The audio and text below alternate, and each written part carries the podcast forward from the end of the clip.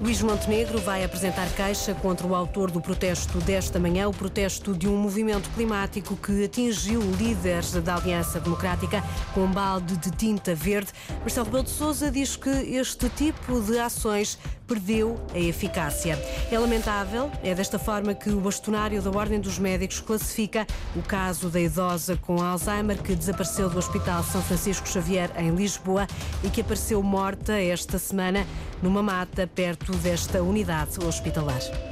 Notícias às três da tarde na Antena 1. A edição é da jornalista Rita Soares.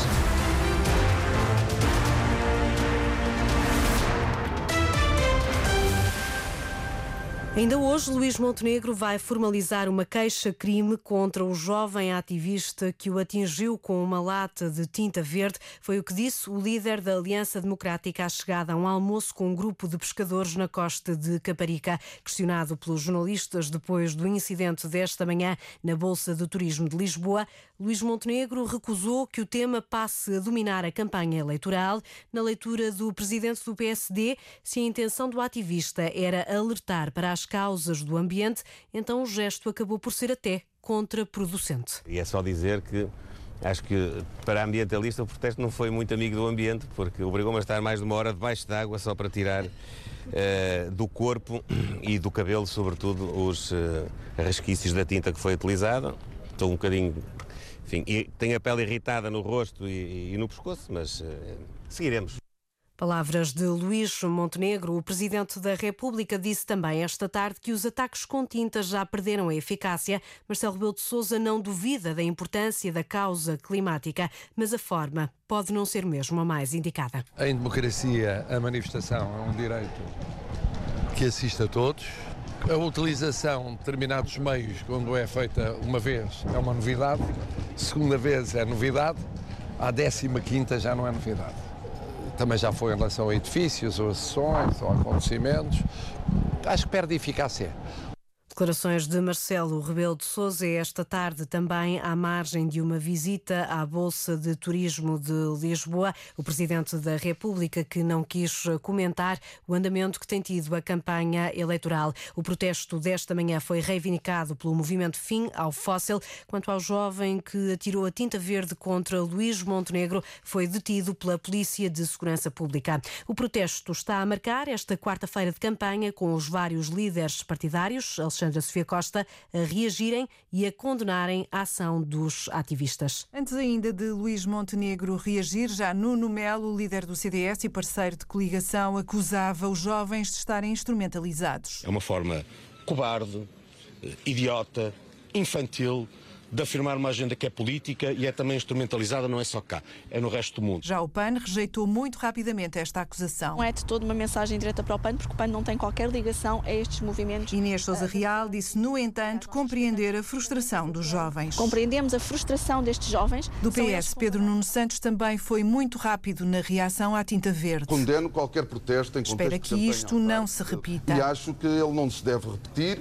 Nós temos que respeitar-nos a todos Rui Rocha, da Iniciativa Liberal, diz que é inaceitável. Total. Intolerável, condenação total e quero aqui manifestar a minha solidariedade ao líder do PSD, Luís Montenegro. André Ventura, do Chega, também condena este ato que diz ser desprezível. É um ato cobarde, não há nenhum político que aceite debater sobre chantagem ou debaixo de violência. O LIVRE também já reagiu pela voz de Rui Tavares. Lamento e desejo que eh, não volte a acontecer, que não aconteça a outros candidatos. Já Mariana Mortágua, do Bloco de Esquerda, no X antigo Twitter, diz que o ataque ao PSD de hoje é um ataque à liberdade na campanha eleitoral e, portanto, um ataque à democracia. As reações a um assunto que fez correr muita tinta nesta campanha eleitoral.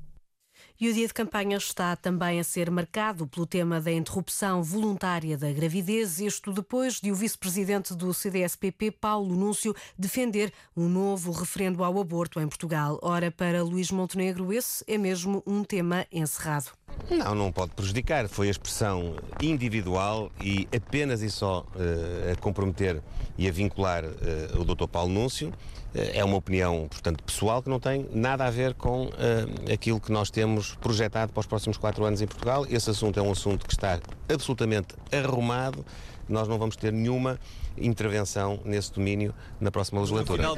O líder da Aliança Democrática acredita que as palavras do centrista Paulo Núncio podem dar origem a algum tipo de mal-estar na campanha. Claro que cria aqui um, um, pequeno, enfim, momento polémico de, de, enfim, de declaração política, mas eh, nós somos mesmo assim, nós não pensamos todos da mesma maneira.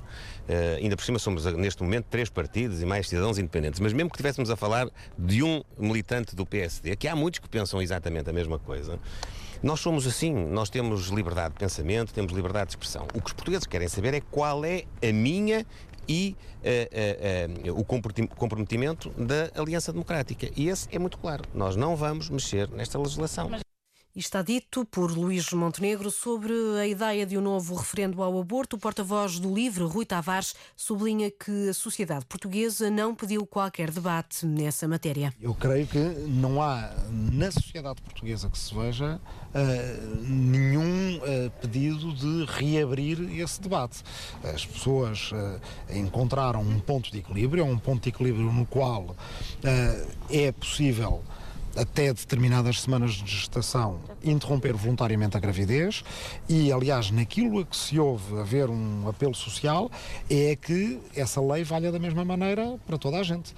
Rui Tavares, na Universidade de Trás-os-Montes, à margem de um encontro com estudantes do ensino superior, já André Ventura do Chega mantém que a interrupção voluntária da gravidez não deve ser criminalizada, embora saiba que dentro do partido há outras opiniões.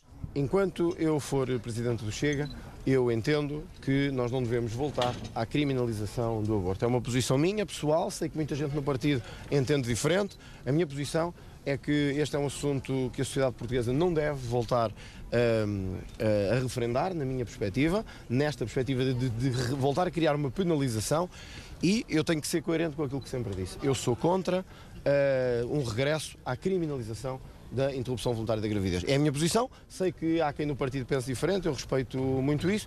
Enquanto for eu presidente, o Chega não promoverá o regresso a uma lei que já não funcionava muito bem uh, e que, na minha perspectiva, não resolve, não resolve os problemas. Eu tenho uma posição própria. André Ventura, que está em campanha em Viana do Castelo do PS, o secretário-geral Pedro Nuno Santos acusa a AD de querer um regresso ao passado. Temos a AD hoje a defender o referendo ao aborto. Nós não podemos fazer de conta que isso não aconteceu. E, é, e, nós fizemos avanços importantes, há assuntos que estão resolvidos em Portugal. é um assunto e há, resolvido. Não, para mim, é um assunto resolvido na sociedade portuguesa. Houve um referendo, o referendo foi vencido. E aquilo que nós vemos é uma AD a querer voltar para trás. Voltar para trás para onde? Ao tempo da prisão, ao tempo do, das, do, do, do risco de vida para a mulher, da criminalização e do risco de vida para a mulher, porque esse tempo nós já ultrapassamos. A reação de Pedro Nuno Santos depois do vice-presidente do CDS, Paulo Núncio, ter defendido a realização de um novo referendo à interrupção voluntária da gravidez, uma ideia deixada num debate promovido pela Federação Portuguesa pela Vida, pelo candidato pelo Círculo Eleitoral de Lisboa nas listas da AD. Ora, Luís Montenegro já disse ao início da tarde que se o PSD for governo não vai mexer na lei do aborto, diz o líder da Aliança Democrática que junta PSD, CDS e PPM, que esse é um assunto arrumado. Ainda no que à campanha diz respeito, o secretário-geral do PCP voltou hoje a defender um aumento dos salários para fixar trabalhadores. Paulo Raimundo esteve na Câmara de Santiago do Cacém, onde Oriana Barcelos também faltam pessoas para trabalhar. Senhora, então muito trabalho, então, muito trabalho, não é? Sim. Paulo Raimundo dá os bons dias aos trabalhadores da Câmara Municipal de Santiago do Cacém, autarquia da CDU. Bom dia, mais uma vez, desculpe lá estar aqui a entrar aqui pelo vosso gabinete adentro. Aqui trabalham mais de 100, mas o presidente do município, Álvaro Beijinha, diz que falta gente. É difícil fixar trabalhadores. Mesmo em, em áreas especializadas. Uh, mesmo operacionais. Uh, carpintarias, coisas desse tipo. Eletricistas é difícil porque as pessoas ganham muito mal. O secretário-geral do PCP, que passou amanhã no município, diz que já tinha avisado e que o problema vai piorar. Atenção, ouçam o que eu estou a dizer, mas depois não virem dizer que o PCP teve razão antes do tempo. Nós estamos e nós vamos sofrer um problema de falta de capacidade, de condições para pôr o país a funcionar. A receita é de sempre E os senhores jornalistas não podem ouvir falar nisto, mas vão ter que, olha, paciência, peço desculpa, vão ter que levar comigo até ao fim sobre isto. A não ser que, a alteração, que mude muito rapidamente. É a questão central sempre a mesma. Respeito por quem trabalha, valorização das carreiras e das progressões e o aumento dos salários. A campanha da CDU em Santiago do Cacém. Reportagem da jornalista Oriana Barcelos. Além das informações nos noticiários da Rádio Pública, pode também inteirar-se do andamento da campanha eleitoral no jornal Vamos a Votos. A edição da tarde é depois das 5 e meia. É lamentável. É desta forma que o bastonário da Ordem dos Médicos classifica o caso da idosa com Alzheimer que desapareceu do Hospital São Francisco Xavier em Lisboa e apareceu morta numa mata perto da unidade hospitalar. Carlos Cortes ressalva que não conhece todos os contornos do caso, mas afirma que o hospital deveria ter condições de segurança adequadas a este tipo de situações. Eu não conheço todos os contornos desta situação, mas devo dizer que é uma situação, obviamente, que lamento e é lamentável isto acontecer. É lamentável nós temos um doente que não tinha todas as suas capacidades, portanto não era um doente ou uma doente autónoma e devia de haver nos hospitais, obviamente, condições de segurança adequadas para proteger os doentes. O, o, hospital, o hospital, como lhe disse, não, não, não me vou pronunciar porque não conheço os contornos exatos de, desta situação. Mas, quando, mas as mas pessoas, quando um paciente sofre de demência, pode ou não estar acompanhado por um familiar enquanto espera para ser visto pelo médico? Direi que a partir de sim, mas temos que ver as condições exatas uh, desta situação. Declarações do bastonário da Ordem dos Médicos Carlos Cortes à margem de uma visita ao Hospital de Cascais. Ontem, em comunicado, o Conselho de Administração da Unidade Local de Saúde de Lisboa Ocidental expressou solidariedade para com a família da idosa. Avelina Ferreira, de 73 anos, desapareceu a 12 de dezembro. O marido foi impedido de a acompanhar numa consulta de urgência. Esteve sete horas à espera do lado de fora do hospital. As imagens de videovigilância acabariam por mostrar que a mulher que tinha Alzheimer tinha saído do hospital Hospital São Francisco Xavier pelo próprio pé.